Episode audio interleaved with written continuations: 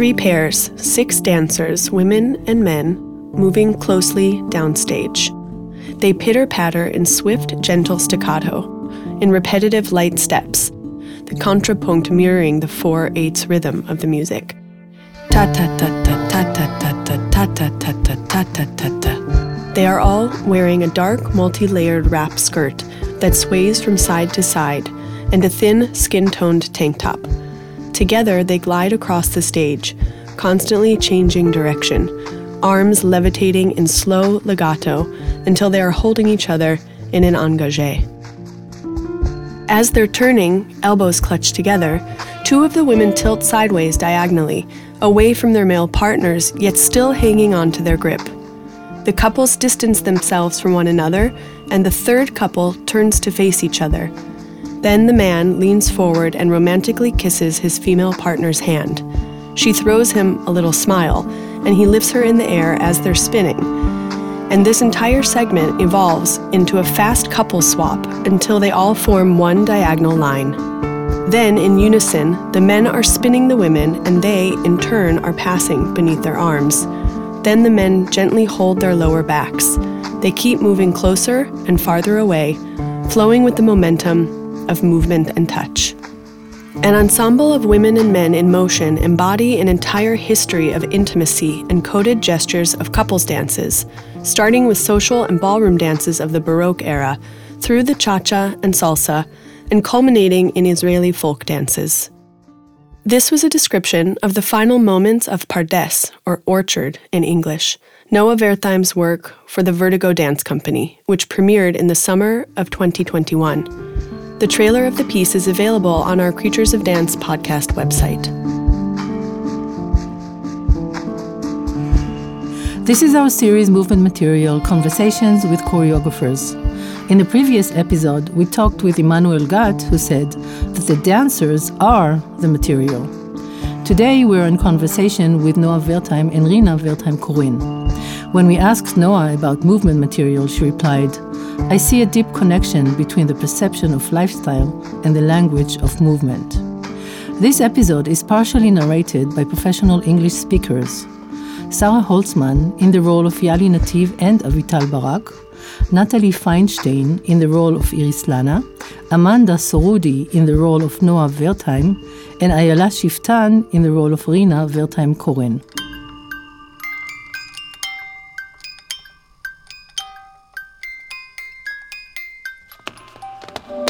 You're listening to Creatures of Dance, a podcast on contemporary dance in Israel. Creatures of Dance with Iris Lana and Yali Nativ. And today on our series Movement Material, conversations with choreographers Noa Wertheim, Artistic Director of Vertigo Dance Company, and Rina Wertheim Koren, Assistant Artistic Director. Dr. Avital Barak will share her insights with us at the end of the episode. Other participants in this series are איריס ארז, תמיר גינץ, אורי שפיר, יוסי ברג and עודד גרף, ענת דניאלי, עמנואל גת, מאי זרחי, יורם כרמי, רותם תש"ח, אמיר קולבן, נועה דר, ענת שמגר, אוהד נהרין. The music in this episode was composed for Noa Wertheim's works for Vertigo Dance Company. Hi Ali. Hi Iris. In the fall of 2021, we set out to meet dance creators and talk to them about choreographic practices – we sat down with them in their studios, homes, and on Zoom. We asked them what movement material means to them and how they feel about the connection between the dancing body and the movement. The artists we talked to come from a wide range of aesthetic disciplines, styles, and genres. Some work in institutions as artistic directors of their own ensembles, and others are independent creators. The motivation behind this series stems from the curiosity and wish to talk about and better understand current choreographic processes. We wanted to look under the hood of the creative process, to go inside the studio, but mainly inside the artists' heads, and to hear directly from them about their unique methods and creative mechanisms.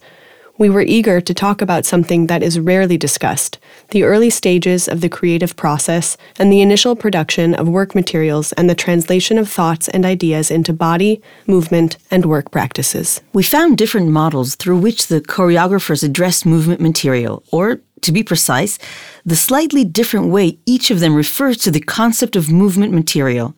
But what they all have in common is they all consider the body as the medium of dance, the origin and the resource of movement material. Moreover, they all mention the dancers and the dancers' bodies, saying that the encounter with the dancers' bodies is key to the production of movement material. This raises the questions what's the dancer's place in the movement material production process? Are they performers, interpreters, creative partners? And what's their validity and place as human beings, subjects in the creative choreographic process? These questions inevitably lead us to wonder about the power dynamic between creators and dancers, hierarchy and authority throughout the work process. They also point us in the direction of another issue performance, or, in other words, what happens when the movement material meets the bodies of the dancers performing it, and what is the significance of this encounter during the choreographic process? Did we mention looking under the hood?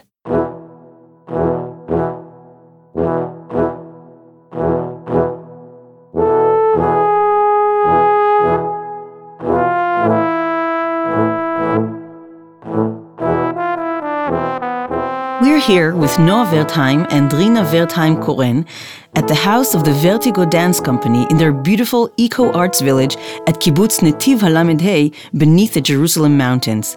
Thank you, Noa and Rina, for hosting us. Of course. So, as you well know, our conversation today is about movement material, and we'd like to start off by asking you what does movement material mean to you? Yes, but perhaps before that, we should settle the matter of Rina and Noa's relationship. Why are there two women sitting here in front of us instead of one? This is the only interview where we sit down with a choreographer who's actually two people. So we probably owe our listeners an explanation before we move on. I'll start. Noa. First of all, the truth is, I'm an extremely collaborative person. And when I first started out, I worked with Adi, my partner in work and life. And that was exactly 30 years ago. We'll actually be celebrating our 30th anniversary this year, an exciting landmark in its own right. So we used to create together. Then he started managing the company and stepped down as creator. Soon after that, Rina joined the company as a dancer, and it's been so many years since that the relationship between our language, our technique just fused together and literally became one.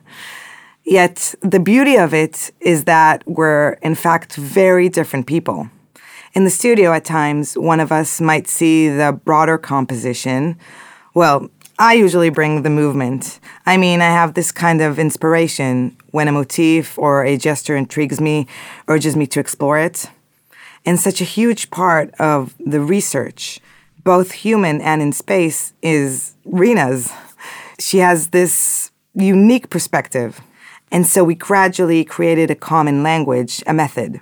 Some years were easier than others, especially when she was still a dancer and had to whisper to me without the other dancers noticing because we're all still human.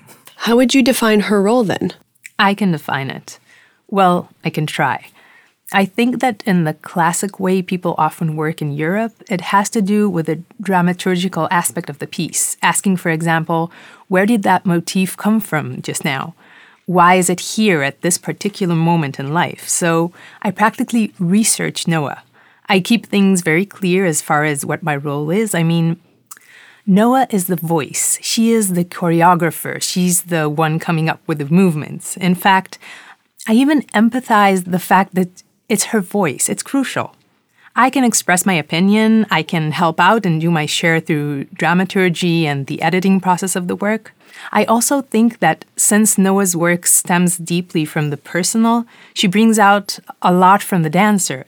It's no accident that we're working in an eco village because we're working with the idea of sustainability. What do we have here? What kind of a dancer is standing in front of me? Is she more of a fire element, an air element? How can I extract his original motif? How can I express it through a particular person? And since I know the dancers, because I also teach them some classes, I can facilitate them with expressing the direction and intention of the movement.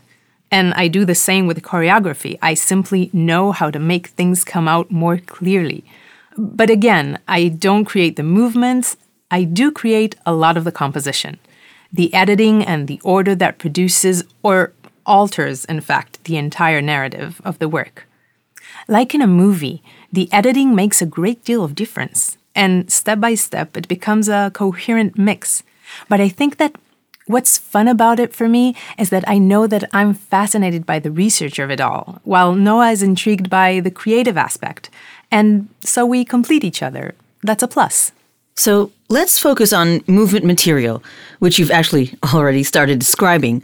Where do the movement materials come from? How would you define movement material in relation to dance? I'm asking you, Noa. Yeah, well, that's a very interesting question. to be honest, I sometimes don't even know what it means. Neither do we. That's why we're asking. what is movement material? Mm, interesting. I thought about it when I was teaching earlier today. I was teaching students in Germany via Zoom, and I kept trying to explain and clarify the language, the movement language. They have to pick up on it pretty quickly for me to be able to teach them a specific work. I have to say that I see a deep connection between a perception of lifestyle and language of movement. It's something that's very hard to articulate, but I'll try. Let's take, for example, time and space. With time, the whole notion of time, you have staccato and legato. I would express it in a very sharp gesture that stems from the ground. It's a sharp, disrupted gesture. But it's not really disrupted because I stopped my arm somewhere along the way. No because it stems from the ground, from the feet. It flows through the pelvis and travels all over the body until it freezes. Or if I jump, do I build a muscle or I want to take that muscle and myself somewhere? No. I will use my conscious connection to gravitation. I will use my submission to gravitation, and through my skeleton, I will push it. I will use my inner body structure to create movement. It's like someone once wrote a review about me in the States. You actually keep dropping into space. There's not one movement you initiate that is not based on letting go and drop. You form a relationship with the space and a relationship in general, whether it's between two polarities or staccato, legato, whether it's a fall, a collapse, or a push means that we're constantly dealing with extremes and we're basically bridging between them. That's what I find fascinating. It's like being in the past or in the future or being in the present. And this bridging is a kind of movement language that exists within us. Lots of center, lots of weight. It's time and space, really. In terms of inspiration, it usually comes out of nowhere, a sort of surprise, and it's not happening in the studio. The studio is where we develop movement, develop a piece. And that's precisely when I need Rina by my side because I just stand there staring and saying, wow, so what now? You know, in such moments, I have no idea. It's awkward. Me, the great choreographer, I just stand there, that's when I'm glad I have Rina, who loves to explore. I've been talking about it for quite a while now. I still don't fully get it. What is the inspiration? It's like you said, where does movement actually come from? I may have explained it earlier about perception of movement, but where does movement actually come from? That's an enormous question that I choose to address. I can make a million movements right now, every day, routine movements. I can be like Pina Bausch, use more realism, dance theater.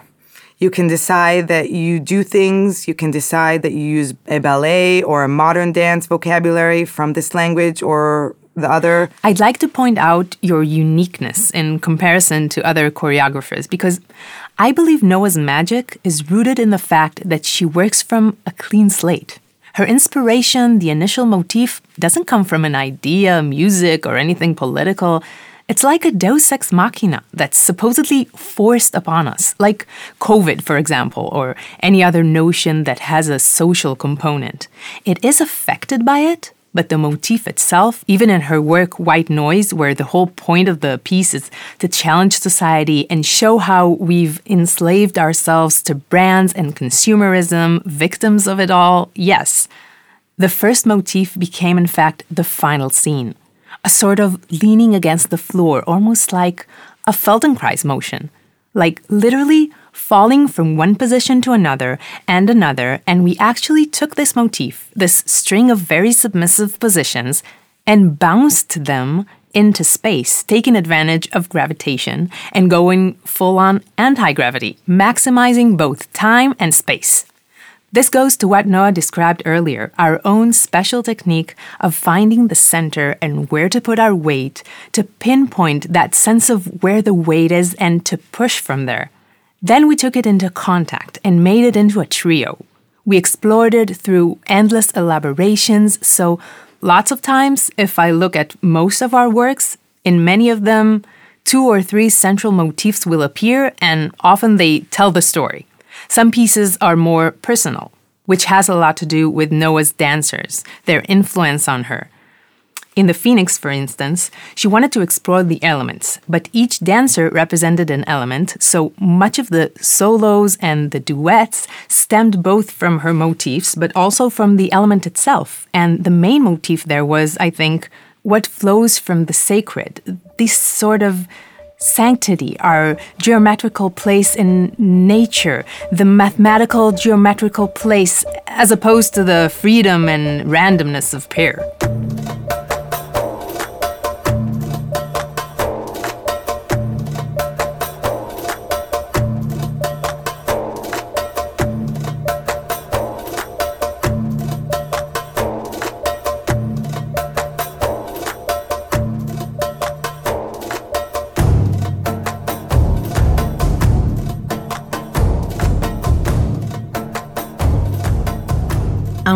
I'm Rina, what's your job definition? What does it say in the program? It evolved. I think it started out as an assistant choreographer, and now I'm co creator. And the dancers are also listed as dancer creators? Yes. Always. So, Noa, can you elaborate a bit about how you see the dancer's role in your work? In some pieces, I don't really consider the dancers as individuals. It's more along the lines of there's sort of a tribe or a group that works together with very little room for personal expression. And then there are other pieces where it's more dancer driven. But it depends on the point in time. And if they're veteran dancers who are already familiar with our movement language and can speak it, in such cases, I enjoy exploring with them. It also depends on what the piece demands, which varies, of course. So I'm highly attentive to what's going on. Can you talk more about dancers who embody your language? So I can talk about Itai, who's been dancing with us for seven years now. A true dancer, body and soul. There was a month during COVID where we didn't dance at all together in the studio, and I think it was literally one whole month where we somehow managed to find a special, super creative way to work in a small capsule. And I gave them all kinds of assignments to do at home, and I said to them, off the cut, send me your videos, which he did, of course. There were a few others who also sent in their videos, but his had this energy, this frequency that I would describe as pliable, soft, light, calm. His body moved like air and water, very soft joints, and something that flows and has absolutely no ambition, no muscle, no will, genuinely calm which I think may exist only during times where the world stands still. So I looked closely at the footage he sent me and said to myself, I'm recording it. I'll store it somewhere in my brain and keep it there. And as soon as we got back to the studio, I kept feeling like I wanted him to let that thing out. We were all contemplating the situation. What does it mean? For example, there was another dancer who went up north to be with his family in the kibbutz, and he made these extremely pleading movements like a breakdown. So something very different came out of his COVID experience this void. It was fascinating. And I said to myself, I must remember what they're going through on this personal level. Another young woman went through something very intense that suddenly came out of her. And in the meantime, I came up with plenty of motifs. Since we were very quiet and alone here as well, I used to drop by Rina's place in the afternoon. We take hikes in nature. It was a beautiful spring. We started out with these fast inward movements, feet together, our hands in rotations inwards, inside towards the body. And I would say to her, check out this and that. And then we would develop this a little. She would improvise on it so I can see it from the outside. We started creating structures and movement for our recent work, Pardes, material for the company, less personal. It's for me. But what happened is very fascinating. Because they were experienced dancers working with us for quite a long time, there was this intriguing distinction between the general and the personal. So basically, we had these physical structures like the stars in the sky, the planets, a certain movement where they're intertwined in triangles, always in motion, like they do in nature. And then, after what I would call the sacred group compositions that addressed the withdrawal inward from the vastness of nature to the self, the personal stories started to emerge. So we went from the structural to the personal. And in the personal aspect, I collected the qualities and stories that came out of them during that year. In this sense, they were extremely involved. Also, in terms of motif development, we collaborated with them, and I could see that this dancer, for example, was very good with detail. So I would say, let these two dancers develop this motif, and they would start working and elaborating on the movements. Rina would go and work with them in space, and that's how we developed both the general material and the personal. It was genuinely their own, their qualities, absolutely all the way. And at the end, their movement material ended up as a fixed part of the choreography? On the personal, no. There's lots of room for improvisation. During performances, too, but also in the part of the process. We would often film many of our sessions, and then Noa would pick this bit, that bit, and then when the time comes to connect it all, again, it's her say in choreography, but many times it's improvisations that follow an instruction that's part of our creative process that already has to do with what we want to explore, and then all kinds of images come to be. Some pieces are more image oriented, while others rely more on the quality of the movement. In Pardes, for example, the movement material is mostly based on repetition, just like our blood system or involuntary muscle system. It's a constant flow, but it's not an idea, it's not an image.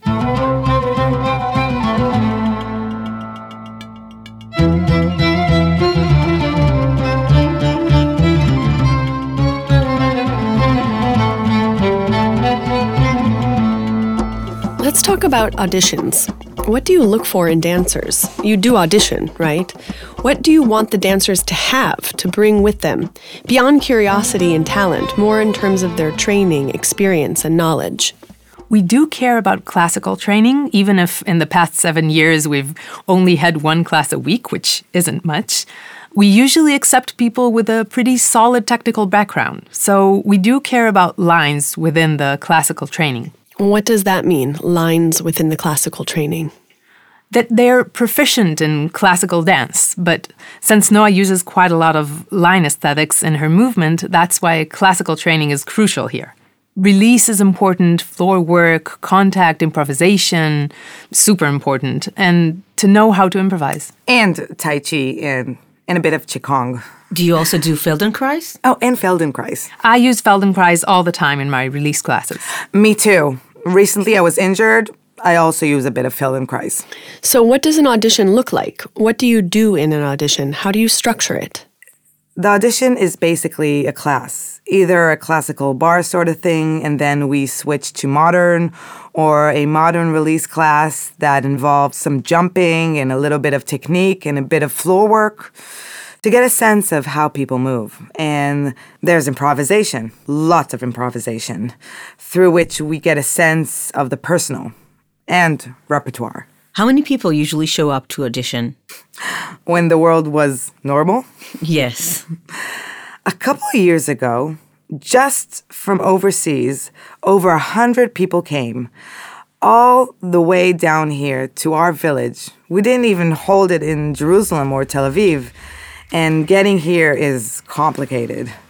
I have no idea how it happened, but we had a year with a hundred people from all over the world. Wow.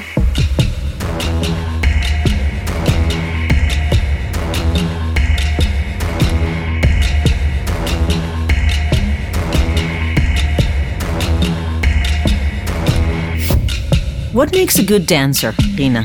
Oh, wow. I could give you an entire lecture. Go ahead. A good dancer, first of all, I like it when a good dancer has many layers.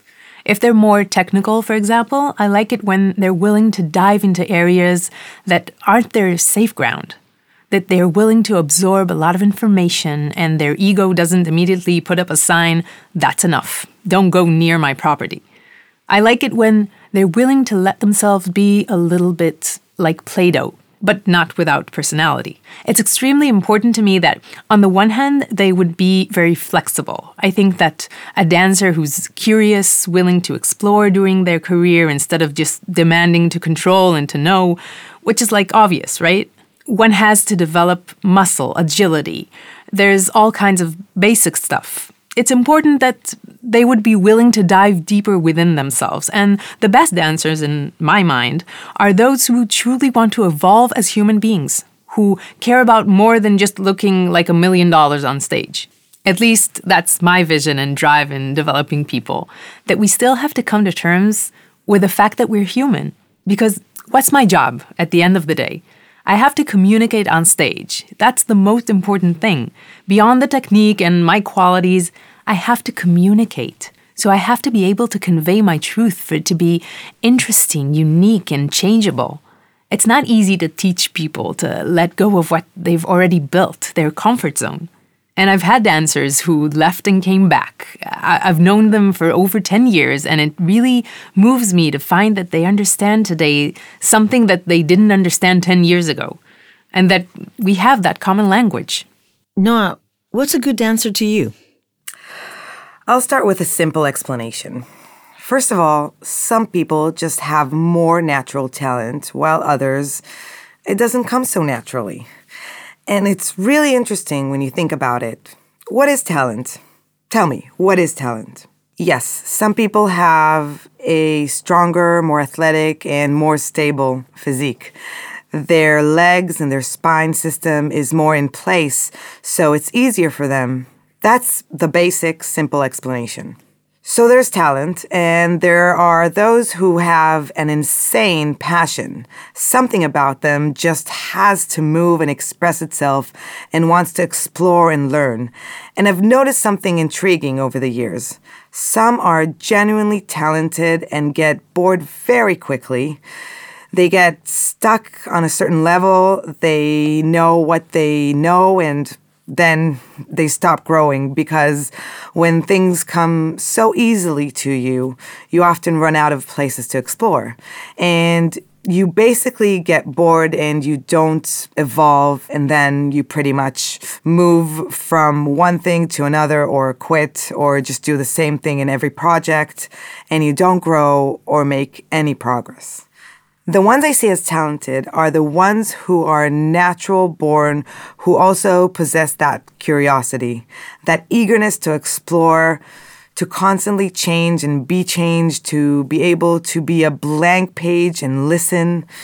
We must always be attentive to change and to trust and believe that one wants to evolve instead of saying, oh, I know, oh, I know.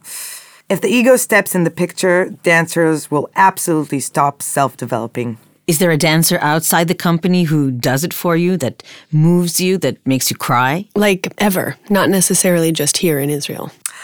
It's been years since I saw anything here in Israel, so I'm totally blanking all of a sudden. Like I'm not even part of this world, part of this field. Except for Rina. No, I saw Pina Bausch. Lots of dancers really did it for me. I also studied with Anna Teresa, De Keersmaeker. So I had a connection there as well. There are dancers that, again, this is crucial for me, that have a really sharp mind and have an active emotional element. And in that sense, the center for me, like a, a gut feeling, it's like all the basic elements of the body that they're connected to the body, possess that animalistic, fluent side. Some are more fluent, others more disrupted, but still have that vitality. I'm also moved by totality. I think something about totality. I can say that I have dancers whose technique isn't top notch, but when they go on stage and interact with the audience, there's a certain unexplainable totality there. I call these people performers. You asked who's a good dancer earlier? Well, there's this place, like I said, where you have the structure, the technique, the curiosity, the exploration, which are all incredible and important. But the really exciting combination for me that I like in my company with the dancers, for example, is when I see a performance of my work, which they've already performed a hundred times, and I still see the passion. And I still see totality, and I see that they're genuinely present in the moment, and there is something inside them that bursts out that's beyond words. As far as I'm concerned, that's how a dancer is measured. And sometimes it's really sad. Some dancers I refer to as amazing studio dancers, and all of a sudden, you can't see it in an audition. On stage, they just don't make the jump. And others look as if they're phoning it in in the studio, and then it's showtime and they're absolute stars. Stage animals. Yes. So there's a fascinating issue there that I've noticed over the years that it's also innate. It's like a gift. It's extremely hard to teach performance. It comes naturally. A person has presence because they have presence. Some people don't have it in real life, but they do on stage. I've seen it every possible combination, and the one that's most intriguing to me is to sometimes take a person who's not very talented, but has a soul and a love for this thing. And sometimes it's the other way around that you have to develop the layers of performance, even if the body is amazing and perfect. So it goes both ways. To be honest, only a precious few have the full package. So you're asking about inspiration? Mikhail Baryshnikov is one of the most glorious dance inspirations in history. How do you say? A real legend. Something about him is extraordinarily charismatic combined with extraordinary technique. He has the perfect combo. Thanks, Noa. Thanks, Rina, for having us here. This was really interesting, and thank you very much. You're very welcome. Yes, thank you. And thanks, Iris. Thank you. Thanks, Great Yanni. having you.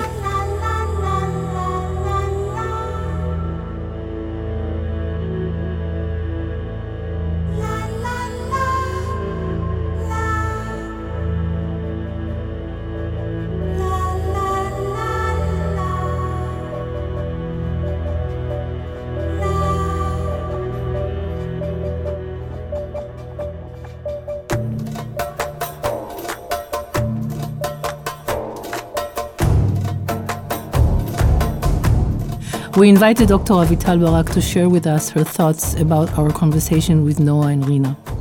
Dr. Barak is a dance and performance scholar. She is a curator at Holon Center for Digital Art and a lecturer at the Kibbutzim College Dance School. Hi, Avital. Hi, Ali. What kind of issues you find interesting in our talk with Noa and Rina? I think that what's fascinating about the dialogue between Noa and Rina are the official roles they take upon themselves in their creative process. A creative process that has a kind of hierarchy.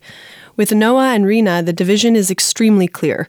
Noa holds the knowledge, labeled as original, intuitive, raw even, and it's Rina's job to communicate it, interpret it, frame and develop it, and give it meaning and purpose. Hmm. Let's talk about hierarchy for a moment. Do you argue that what you call knowledge is original and expression is a step above interpretation, or maybe vice versa? As it appears, there's a hierarchy between origin and interpretation, by mere fact of which comes first. But I think that in Noa and Rina's case, it sometimes changes direction. The relationship between movement and interpretation, or in other words, Noa's intuitive movement and Rina's interpretive mediation, partly executed verbally, like the relation between practice and theory. This kind of relationship intrigues me, as it does many of my colleagues. I ask questions about the nature of interpretation. Is it even possible to convey it in words, in the codes of a written or even a spoken language? Comprehensions that were intuitively and physically reached and are communicated to the world through the body. And what is that chasm that's always there? Meaning, on one hand, we have this need for mediation, but on the other, there's a resistance to overinterpretation of movement, or a movement sequence, as Noa keeps proclaiming. She says, I don't work from a narrative, I don't want to offer meaning. And yet, Rina's mediation must occur in order to convey to the dancers what Noa understands so profoundly in her own body. And at the end of the day, what's choreography if not an act of mediation of coding and language? And if so, the dichotomy isn't distinct, and perhaps the hierarchy doesn't really exist. Yeah, in Noa and Rina's case, Rina is in charge of interpretation. She conveys to the dancers, but another major part of her doing is the process where she mirrors Noa with the knowledge to clarify to her, the choreographer, the piece or its direction and content. Precisely. So, who possesses the original knowledge? It's basically the same question that has to do with translation, right? Something new is born in the translation between languages. There's a connection to the source material, obviously, but the translator doesn't only communicate someone else's text, she puts herself into it and the entirety of cultural references of that particular language. I mean, we all know that some translations aren't as good as others, they may be too technical or too literal. Could you elaborate a little bit on why you're so fascinated with this tension between these two types of knowledge? I'm preoccupied by this tension because, among other things, it exists within me. I mean, my thoughts about movement started in the body, out of training, out of experience of how the body feels, experiences, moves, reacts to all kinds of situations at different times, and faced with all sorts of limitations. And then I tried to take these realizations and translate them into a more complex theoretical process that says something about the world in general or about human movement within and against structures of power. And the challenge is when you turn physical comprehensions into verbal language, they might come across as simplistic. Can you explain what you mean by structures of power? I'll address it briefly because we might digress into a very long talk that has nothing to do with the subject at hand. Mm. I deal with the encounter between movement and restriction. Everyday movement, too, but mainly an aesthetic, artistic one. What intrigues me is what happens to movement when it's faced with various restrictions in the public space, and in that creative moment where movement is forced to change in order to keep going. So the power structures I refer to are embodied in restriction. A restriction becomes just that because it's in someone's, a person's, a governmental entity, or an ideology's interest to stop that movement, control, or regulate it. But power structure in the context of our conversation can also be the medium, the power of the choreographer of knowledge. I see. So let me get back to our initial discussion regarding Noa and Rina's professional relationship. Could you characterize the complexity of this movement between both their types of knowledge in the field of dance? This movement from body to language doesn't always maintain the very rich, very complex knowledge stored in the trained body. When we understand something in our body, it's comprised out of our physicality, training, our bodily and emotional state on that particular day of exhaustion or an injury, of the attempt to deal with difficulty, with a restriction within or outside us. We're talking about a knowledge that's comprised of microreceptors, none of which has a distinct label. I mean, anatomy specialists may be able to label them, but they're irrelevant to our discussion. Mm. In addition, this knowledge is simultaneously omnipresent and ephemeral. It only exists during the action or movement. Its memory remains and fades at the same time. We're then obliged to examine the reverse movement, meaning, can the educated, lingual, or in my case, theoretical, or in Rina's case, interpretive process be expressed or turned back into practice without it becoming its own simulation? I think it's wonderful to define physical knowledge as nameless microreceptors. Thanks. It is a lovely metaphor. I'd like to make a distinction between Rina's action, interpreting Noa's physical knowledge, and dance works that stem from a theoretical research. More often than not, it's quite problematic and it requires a highly sophisticated decipherment to refrain from simplistic simulation. But what happens between Noa and Rina is different.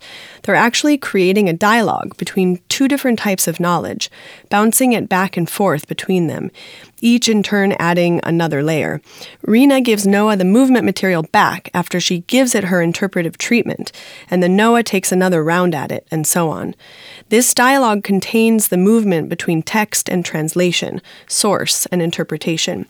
I want to understand the tension of this movement, to verbalize it, to take it apart the opportunity to understand the importance of Rina's job in relation to that of Noa's, if you will. So, when you are describing the relationship between words and conceptualization and the raw, original, embodied knowledge that establishes the choreography, you are actually deciphering their practice. At the end of the day, Noa and Rina's joint action creates the whole that is a vertigo piece. It's hard to imagine what their pieces would look like if Rina was left out of the question. But it would probably be even harder to imagine vertigo without Noa than without Rina. And by saying so, I'm aligning myself with their own assertion that Noa is the source the movement or movement comprehension as their starting point. As someone who makes ends meet, interpreting as a researcher, curator, and teacher, I often feel like our job is critical, acute to the existence of culture. But we couldn't exist without those from which creativity flows, those who are driven by the passion to create. That's wonderful. Thank you, Avital. Thank you.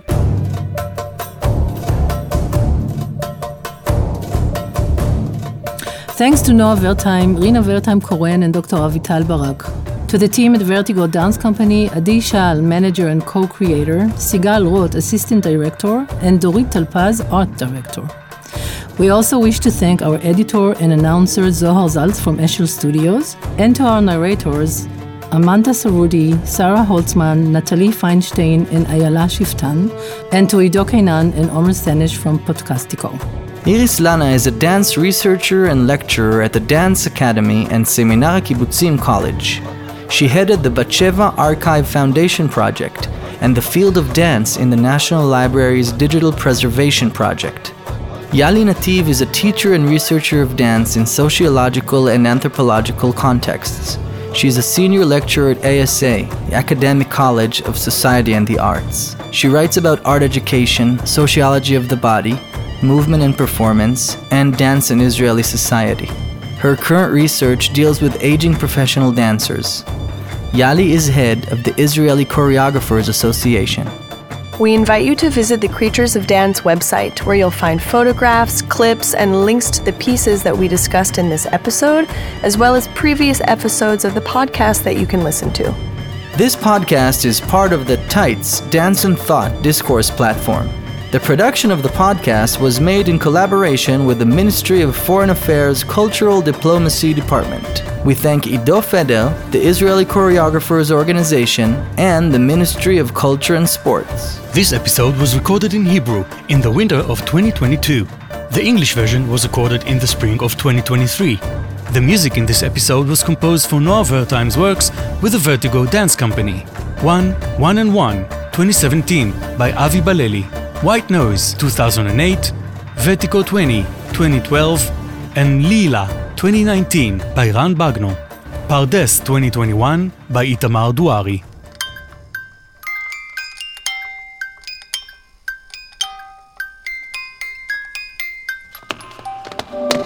You've been listening to Creatures of Dance with Iris Lana and Yali Nativ.